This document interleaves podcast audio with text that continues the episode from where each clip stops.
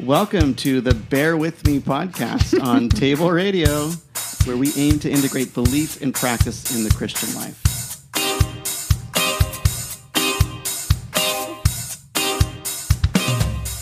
Welcome, and I'm Andy. She's Vanessa. We're back for episode 3. Wow. I can't believe we've made it this far. Me neither. This is so great. This just started as a dream. Yeah. And here we are living the dream. Yeah. A dream I didn't even know I had. Yeah, me neither. And here we are. So, hey everybody, last time we didn't get to a topic we had on our list because we just ran out of time because we were just so deep in the woods with the God Bearer and everything else. So, Vanessa watched it all. I got distracted in the office, but I got a third of the documentary of The Great Disconnect. Yes. And so that was a private screening that the city of Victoria hosted. So we had to log on online. And the parts I saw were really compelling and really interesting. I'm sad I didn't get to see the whole thing. But we want to, hopefully I'll get to see it again soon. But Vanessa, since you got to see the whole thing and even partake in the discussion afterwards that was online, why don't you give us a bit of overview. What is it about and why were we so interested in it? Great. Yeah, really interesting documentary called The Great Disconnect. A lot of it was filmed in Vancouver and Toronto, and there's a UVic professor. So locally, we had some connections there. And basically, it was showing how isolated we are from our neighbors. This wasn't from a faith perspective. This was from like a human perspective, like a social perspective. And so the focus was on neighborhood and how little we interact with other people and some of the factors that play into that. So one of the things they talked about was how isolation, which now with COVID means so much more than when they filmed this, is as unhealthy for us as 15 cigarettes a day or living with diabetes. Wow. It has kind of the same health effects. That seems really unhealthy. Really unhealthy. But the ironic part is that the more affluent we become, the more we purchase our independence. Like, so we get these bigger houses with bigger yards, and we get contraptions that help us do all of the things in our house so that we need people and each other less and less. So that's kind of the goal with making more money, is that we can purchase more independence, more freedom. "Quote unquote," freedom. Right? More isolation. Yes, but that's what they were saying was that the irony is that happiness or fulfillment and meaning, studies show that it doesn't come from independence. Yeah, it's actually the opposite. That happiness is directly related to our connectedness and our social relationships. So what we're actually doing as we become more affluent and move out to the suburbs and get bigger houses is that we're purchasing our isolation and our loneliness.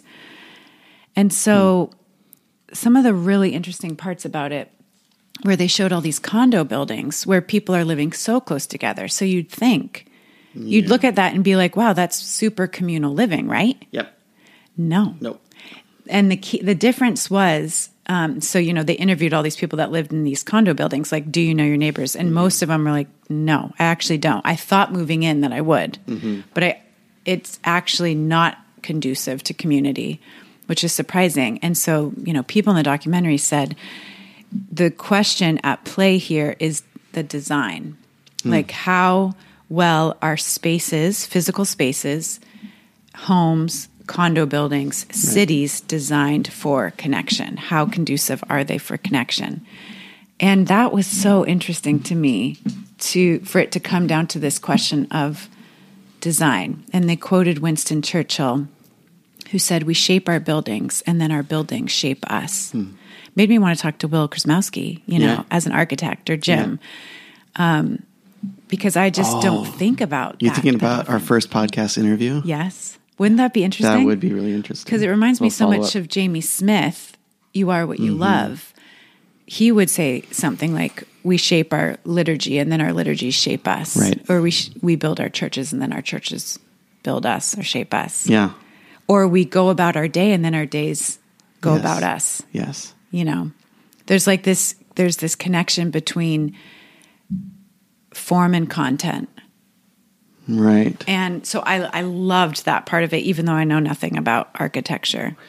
Yeah, because you this is an hour conversation already. Okay, so many questions. So I mean, even just what you just said, like we even just look at the scriptures. We are a temple of God's Spirit and presence, and mm-hmm. so the implications even of our posture and how we use our bodies is just a big thing that we talk about in spiritual practices right now. Mm-hmm. It's a push against a Gnosticism, which is a discounting of the body. You say, well, spiritual is the non-physical, it's the ethereal, it's the thing that, you know, the body's bad, the spirit is good. Mm-hmm. And the Bible pushes against that. If we actually read our Bibles and say, no, the creation is good. Our bodies are created good and mm-hmm. are meant to... God incarnates into a body, into, you know, Jesus is God with us in the flesh. And so it overlaps there, the kind of the architecture of our cities and our buildings, even down to our bodies and our physical spaces as we use them. Mm-hmm. So interesting. Yes. Also, you probably weren't done. You're probably in the middle of your... No, go ahead. But remind me, because we had a conversation on the Table Radio podcast, not the Bear With Me, but the Table Radio, with the conversation with Hannah, you and Hannah. Yeah. And she talked about about condo living. Yeah. And just the struggle of getting to know neighbors. Yeah. So we've got some experiences in our own community. And one of the questions I had is, why... do we work so hard for something that's so unhealthy? What is it about our dreams and ambitions and aspirations that are so counter to what at least is being argued here as not good for our souls and what it means to be human? What's going on there, Vanessa? Good question. That's what I wonder. Like, as being a neighbor, this documentary made me reflect on my neighborliness, mm-hmm. like on my block. I don't mean theoretically or spiritually. Yeah, on my block, like the corner that I live on. I live on a corner, mm-hmm. and we live in a basement suite. And our landlords above were really good about asking for an egg or an onion. So much so that we had like this onion thing where I'd like hide onions in their place because they always ask for an onion. So just buckets of onions. So when they come down and ask, did you check behind the couch? Yeah, or I just like leave him on his chair or like on his desk, just like a bag of onions. Mm-hmm. But so they would come down and ask for an egg or ask for a cup of flour or an mm-hmm. onion or something like that regularly. I loved it mm-hmm. because what it's saying is that they're willing to like check with me first before going to the store. Yes. I don't like doing that. I'm like, I'll go to the store and get one onion instead of going around my neighborhood asking for an onion. So I think that's at the heart of why am I doing that? Like, why don't I just, like, it's better for our household living situation. It's better for our block. Mm-hmm. If we just asked each other for an egg every time, and we entered into that economy of sharing and give and take. Yeah. But I have so much resistance to that when it comes down to it.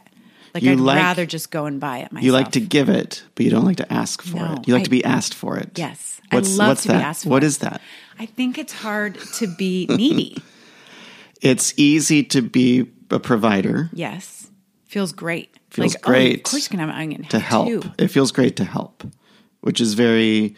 We're just coming through Christmas season now. Feels good to help other people. Mm-hmm. And that's a good thing. Mm-hmm. But there's something about receiving. I think that's difficult. That comes right down to our neighbors. Yeah. And who we live with.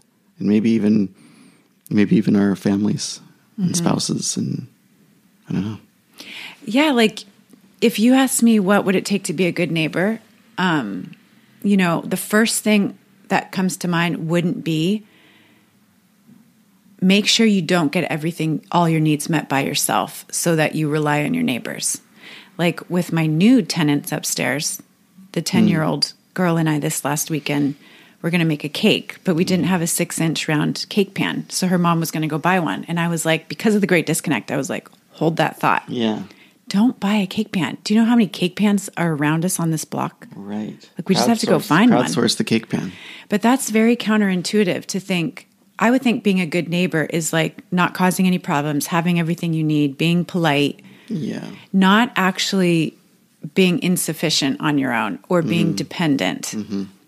Or it's the vulnerability to go across the street and have the awkward conversation or to knock on the door and to be in a position of receiving. That actually seems like the key to me to being a good neighbor. It seems like such a small, trivial thing that you're talking about. Yeah. But you're saying it's not. It's a key to because those are actually easy ways to be in neighbor spaces. Mm-hmm. Those are natural prompts to see your neighbor, to talk to your neighbor, to give your neighbor the opportunity to bless you or to give you something, and to be in the sufficient spot where they might feel in so much other parts of their lives like who knows their story. They might be like always having to be receiving and asking for help, but to be able to be that person for someone else might be counterintuitively a real need.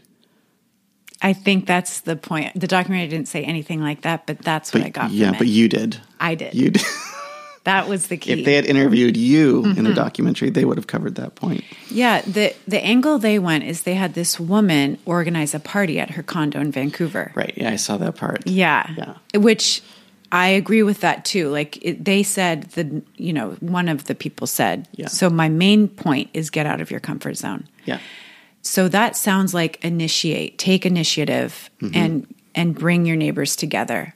But I heard it as what's my comfort zone? My comfort zone is not being needy, not being a burden, not having awkward conversations. Yes. And so I heard it as getting out of your comfort zone is, get in a position where you can receive from your neighbors. Yeah. And that starts the economy of grace, which to me is the economy of the kingdom of heaven, like this sharing. Yeah. Sharing of our wealth. Yeah. Instead of securing it in our suburban big homes with big yards and a garage that we drive into so that we never actually have to talk to anybody. And it's a little doorway to knowing and being known too. Yeah. Yeah. It's good. Yeah. Interesting. I like that. So I think I maybe side-railed us. Did you have more that you wanted to say about the kind of the summary statement of what the documentary was about? Was that pretty much? I guess, no, I didn't have more, but now that you asked, I could always have more. Yeah. They did close with just this sense of imagination, which we've talked a lot about. Like, that was the tone, it was an invitation to be imaginative. For one, I guess, to trust that the key to our happiness is actually in relationships and our interdependence, not our independence from one another. Yeah. So that's a leap. Like it doesn't always feel like that's true, but we kind of have to trust that. And then if we do trust that, there was this real tone of be creative with it. Like it doesn't have to look like you're the extrovert who organizes a block party. Like there's so many creative ways to make connections with people that are mutually fulfilling. Yeah. And that part to me did help me reflect on just some of my evangelical Christian upbringing that had the emphasis on loving your neighbor as you're doing something for other people for their sake, and you kind of have an agenda. Yeah. But it's not this mutually fulfilling situation. Right. That's what's a bit new to me. Yeah. Yeah. Like, can I give you an example? Please do. There's this book called The Tangible Kingdom that I read. Yeah, it's over there. Oh my gosh. It's in the Table Radio Studios right now on the bookshelf. It was really great. It was really inspiring. One of the examples I remember from it was one of the authors would time going out to get his mail when his neighbor did. Like he watched, okay, when does my neighbor get the mail? Yeah. I'm going to not go get my mail until my neighbor does. So a real strategic way to like talk to your neighbor. Just like, I just picture someone looking out the blinds, just waiting. And then like jumping. Oh, hey, neighbor. So I when I heard that, 8 years ago or something like that, I started to be a bit more strategic in my own neighborhood like that. Yeah. But I didn't totally get, I thought I was doing it so that, I could interact with my neighbors for their sake. I'm kind of embarrassed to say that. Mm-hmm. Whereas now I'm starting to see that it's actually for my sake too. Mm-hmm. So that's the little bit of a shift I feel like I've made just as a disciple person. Yeah. Like, this neighborliness for the sake of the other versus this understanding that this is part of my formation too, is to ask for the onion and to receive the onion. Yeah. Does that make sense? It does make sense. And I think going along with that too, our last episode was on God bearers. Yeah. And the idea that we bear God's presence in our, wherever we go. And that's part of, that's part of bumping into other people with bearing the presence of God. Yeah. And not always knowing, sometimes that can be asking for help, or it can be being a help. Mm-hmm. And it seems like it could work both ways. Totally. Yeah. Do you live in your dream home? I remember that question coming up in the documentary. Mm-hmm. And there was sort of a range of answers. It was yes, but a lot of yes, buts. I remember one in particular, was where the house of their dreams on property, but it comes with that cost of don't see anybody. Yeah, not very connected. And it's almost as if and this makes sense to me in my own life, with different examples, but people not finding that out until they get their this is everything we wanted, and we're missing something. I didn't think about the neighbor element or the community element. Yeah. Right? Yeah. So I thought that was really interesting. I think that goes back to the question of what is it about our dreams that make them where do they come from? Yeah. About, this is the ideal that is so at odds with health. Yeah, surprisingly. That the design element of this documentary, the focus on, are these spaces designed for separation or for connection? That made me think of a rule of life. Like how we design, Annie Dillard saying, how we spend our days is, of course, how we spend our lives. Mm-hmm. And how we design, are we designing our days and our weeks and our rhythm for connection? Yeah. With God, with ourselves, with others, and the life God has given us. Right. Or are we not really intentional about designing them and kind of leaving it to the wind?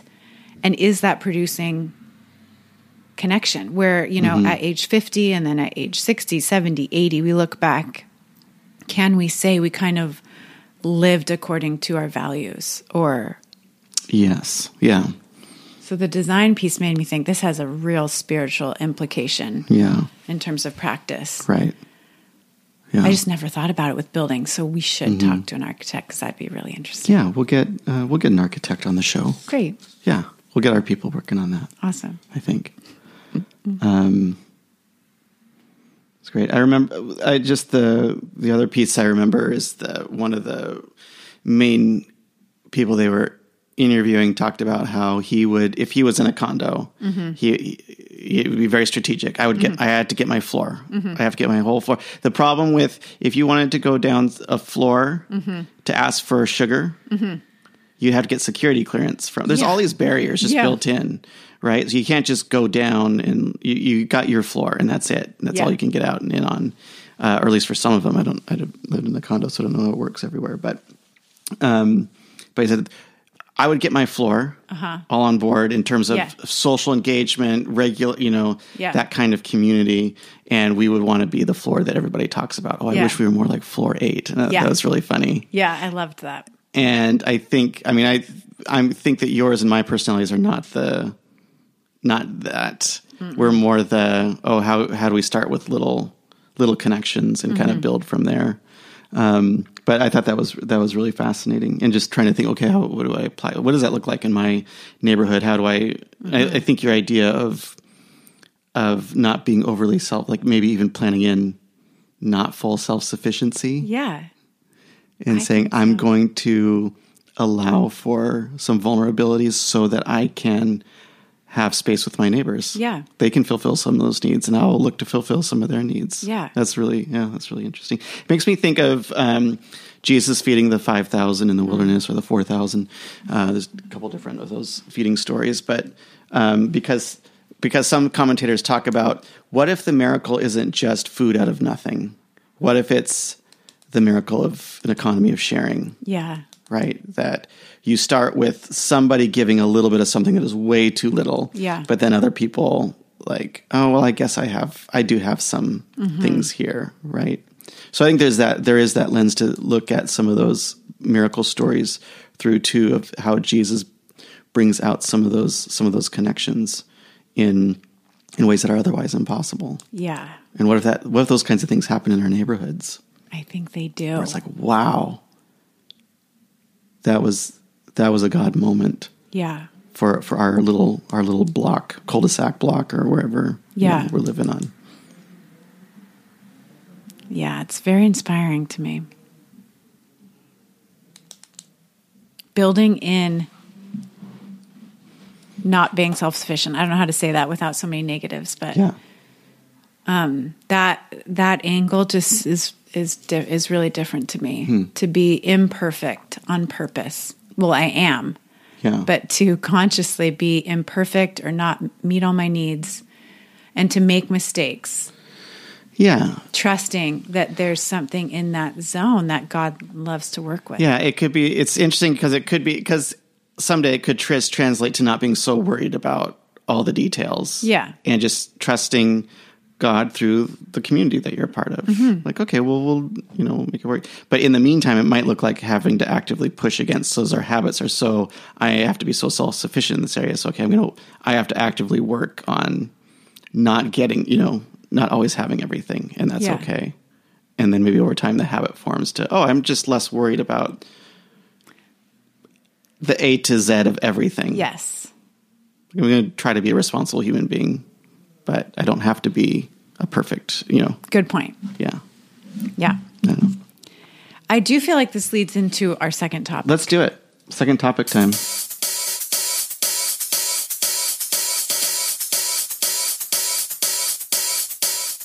Beware. I had this written down. Okay. This fancy way of saying it. Beware of a sneaky consumerism disguised in spiritual garb.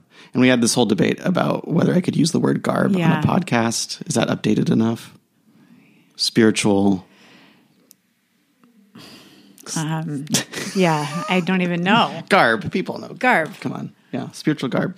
And I think this came up last time you brought it up, and it resonated with me because I think you and I are both a bit self-conscious about having all these ideas. I almost said great ideas, whether they're great or not. All these ideas about, hey, that's how do we live life? And I think there's always the danger of just piling on ideas and expectations for ourselves and for others. It's like, oh, if you really want to live the spiritual life, you have to add X, Y, Z. And then we're like, oh, are we the Pharisees? Oh, no. Yeah. Let's not be them. Yeah. Let's not be them.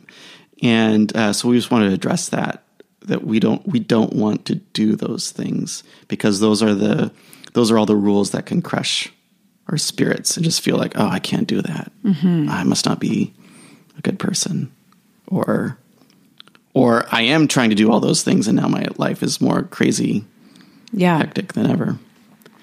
Yeah, that's like a constant tension for me, especially since I, you know, spiritual disciplines kind of came to life again for me in a real way as an adult, you know, where it felt like a real invitation to a fuller, more meaningful life through these like guardrails of spiritual disciplines. But I always have the temptation to do what you said and just think about adding to my life. Like, oh, if I just read more books on this subject, then I'll know what to do. Or if I just read the Bible more, then I'll have more discernment on this topic.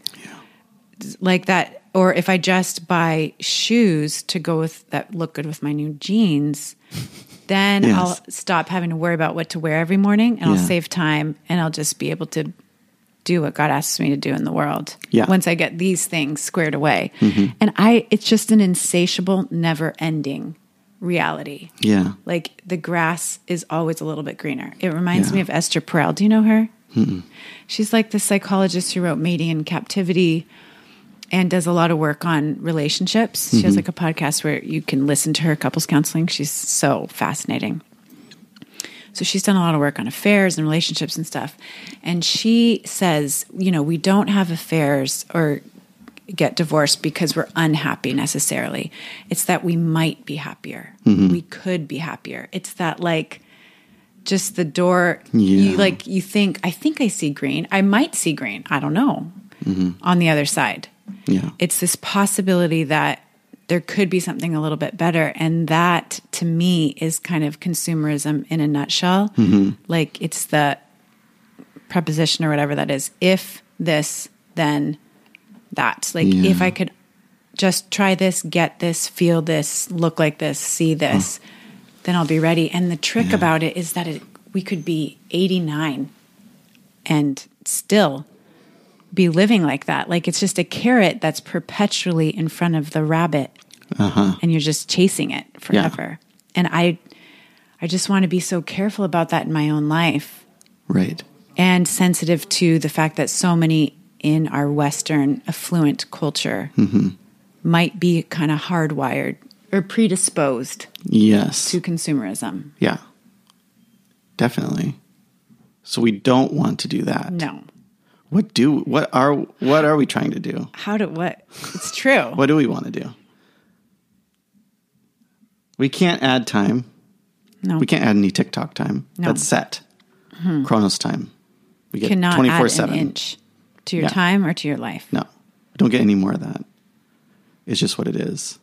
So we have to we're talking about transformation, not addition. We can't just add, oh, now I'm going to do this discipline of memorizing scripture. It's going to take, 2 hours out of my week that it didn't before. Like, well, okay, that's come from somewhere. So I think that's what we have to be talking about is how do we transform our time? The goal is transformation, not consumption. Not addition. Not addition. Yeah. And this is where, as a pastor, I often feel a lot of tension because I have convictions around what is healthier. We both, that's what we're talking. It's a lot of what this podcast is. It's just a lot of reflections on our own. This is like the fruit of a lot of our own reflections and work over a season of ministry that is tested out in our own lives for better and for worse, that we just get to talk about. And so I think this little section here is for us just to kind of think out loud about how do we protect against that mentality that we both struggle with or have been guilty of in our past, and make sure that how do we have an imagination shift for that, for transforming our time? Because it has to mean saying no to other things. And that's, I guess that's the tension I was getting at that I feel as a pastor is like, I do want to push people towards these things. I do want to push people towards, because I think God's words are reliable and a source of life. And I think these disciplines, some of these that we have Will talked about in our podcast, God will use those things to transform us for the better. Yeah. And so I don't want to say, don't do these if it's hard. I get it. Yeah. But on the other hand, I don't want to create an unhealthy or unhelpful environment where people are just overwhelmed, and because it's not that's not what Jesus invites us to. Yeah. I know. One thing that comes to mind is that the litmus test for this is love, which is such a general thing to say, or an abstract thing to say in a way. Like you said, our aim is transformation of time, not mm-hmm. just addition of time or consumption of time. Like we're aiming for transformation here. And to me, one of the ways you measure that is how does the way you're using your time or attempting this or experimenting, mm-hmm. does it lead to love, greater love for God, for other people nearest and dearest to you, for yourself and the life God has given you? So that to me is kind of the antidote to that temptation towards consumerism and more, mm-hmm. more. There's a real discontent and like, if only I can do this, then I'll get there. And the antidote to me is what the Desert Fathers and Mothers mm-hmm. would say as stay inside your cell. Have you heard that like proverb? Mm-hmm. There's this, I don't know the story, but there's kind of this line of advice in the Desert Fathers and Mothers where the advice would be, go inside your cell and it will teach you everything you need to know. Mm-hmm. And the cell being like their vocation, like their little room that they felt like God called them to mm-hmm. figure out their life in. And so that's something I've heard a lot is go inside your cell and it will teach you everything you need to know, in the sense of stay inside your life, like your limitations, your life stage, your job, your relationships. Yeah. And it will teach you everything you need to know, and it will teach you how to love. There's this quote I talked about, it was probably like almost a year ago now, from that book, Domestic Monastery. And the idea was, he said, your place of work is a seminary. Your work is a sacrament. The people in your life are like a monastery. And your home is a sanctuary.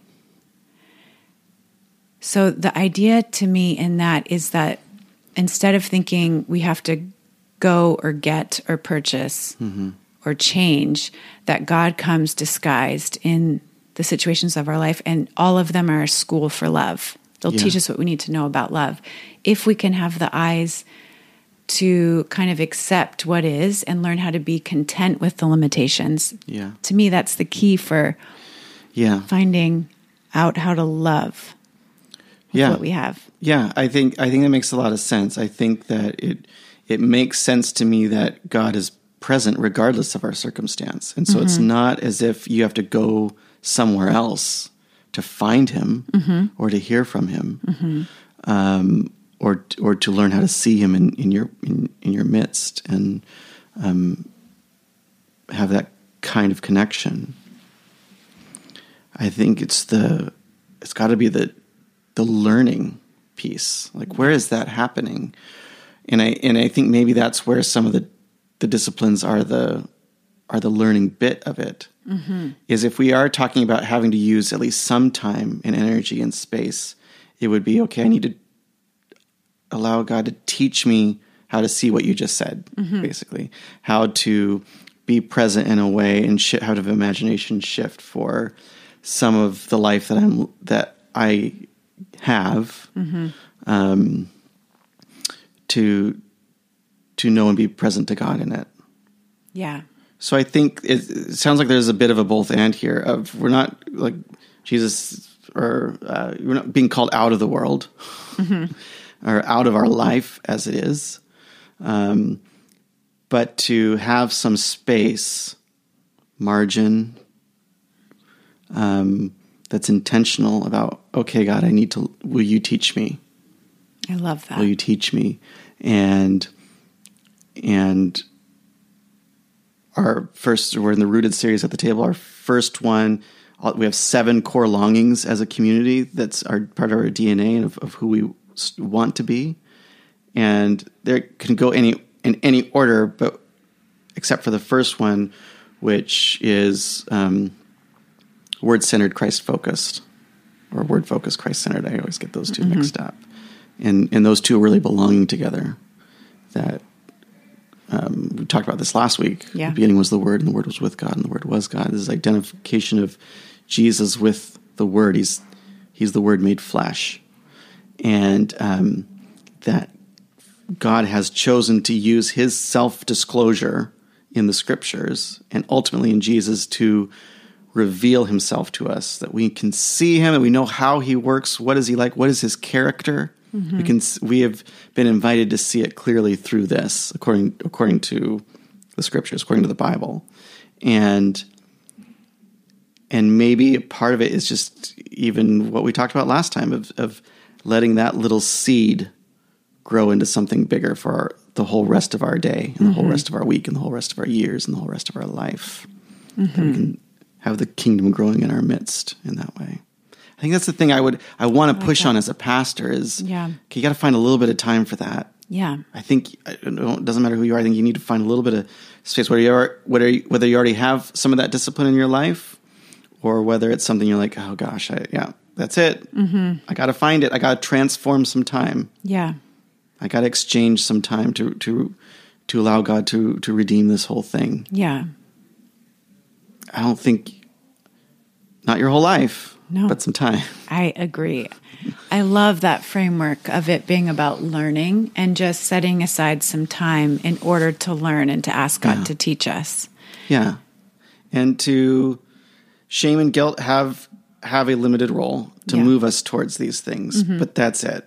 Like it's no room. Like God is patient and kind and will take us as we are. Take us as we're like if you're in that spot where it's like I've literally done none of that for years and years and years and years. Fine, great. Now's a great time. Today's the day to start. Yeah. Now's the time to start thinking about how can I transform 15 minutes? Yes. Whatever. Just the tiniest, most invisible seed can pack a big punch, according to Jesus. Oh, yeah. Just giving that little bit of space for him. It's all he needs to start. That image of the yeast just works its way through the whole thing. I think it's a huge, hopeful, constant image of Jesus mm-hmm. in the Gospels. Just need a tiniest starter. Yeah. And take courage and take comfort and take hope in that. It's always been super helpful for me when I'm feeling like, wow, I don't feel close at all to some of these things that I thought I should be or would want to be or could be. Such a contrast image to consumerism, which makes me think of like malls and more is more and bank accounts, like bigness. Yeah, the seed is like such a contrast. Mm-hmm. And what you're talking about reminds me of Henry Nouwen's definition of discipline.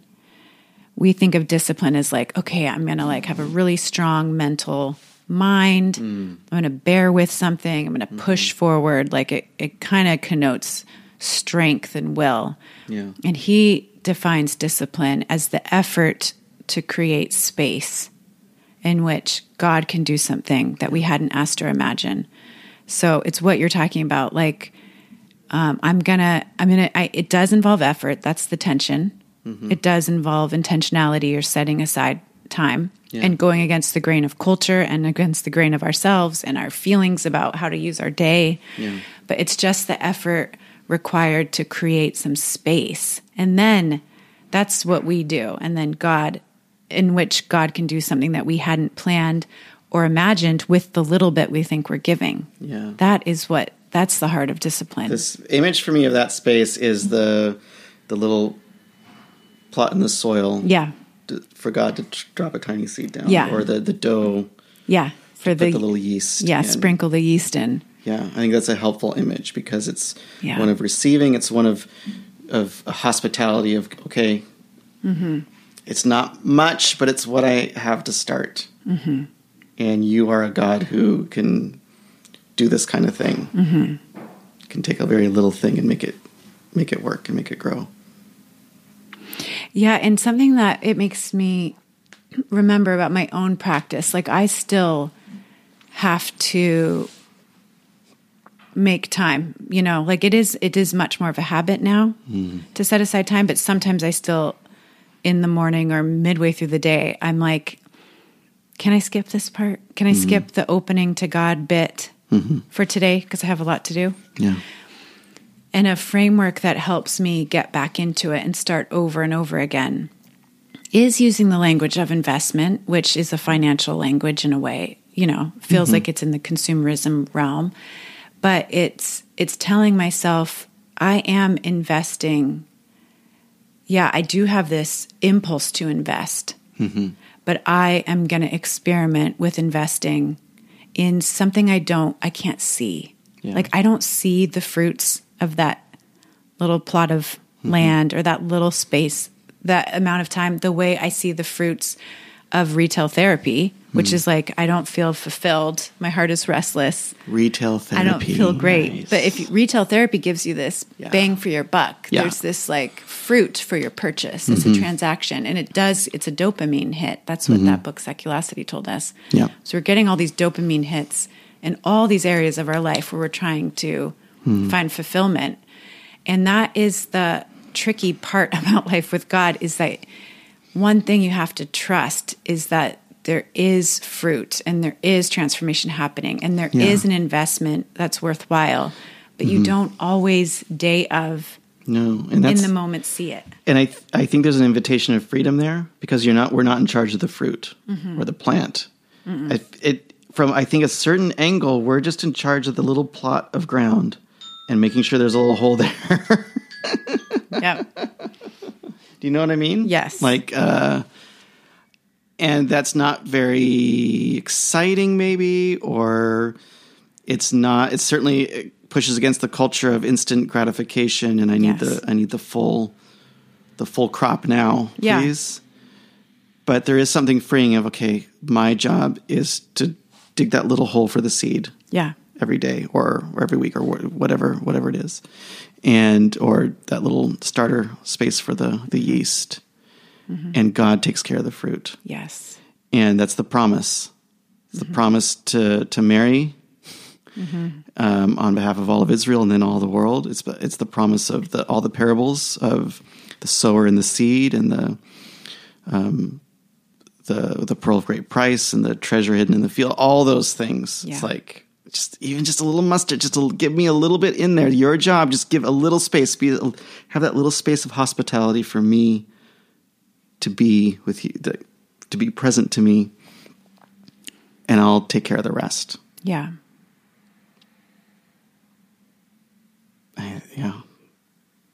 It's probably going to be slow, but it's the fruits far outweigh the effort, is the parable promise. Yes.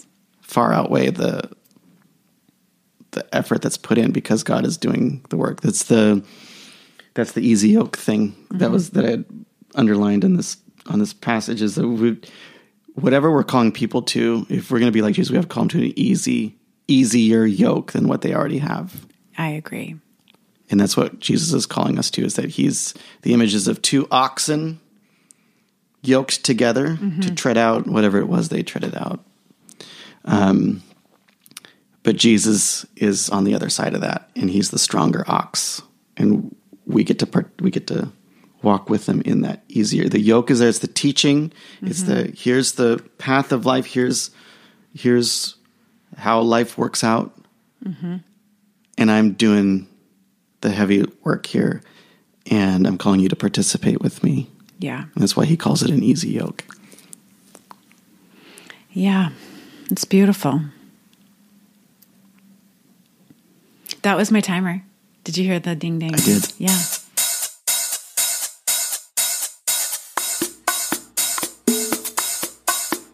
Do we need to sum up?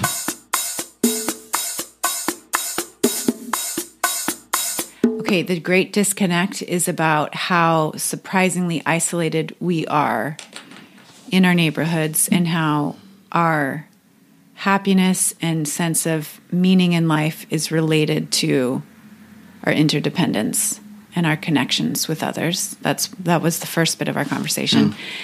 And then this tendency towards consumerism in us, that we think if we add more, if only we get this or try this or feel this, we might be happier. and really wanting to be careful that we don't superimpose that into our posture in our spiritual lives and onto our prayers.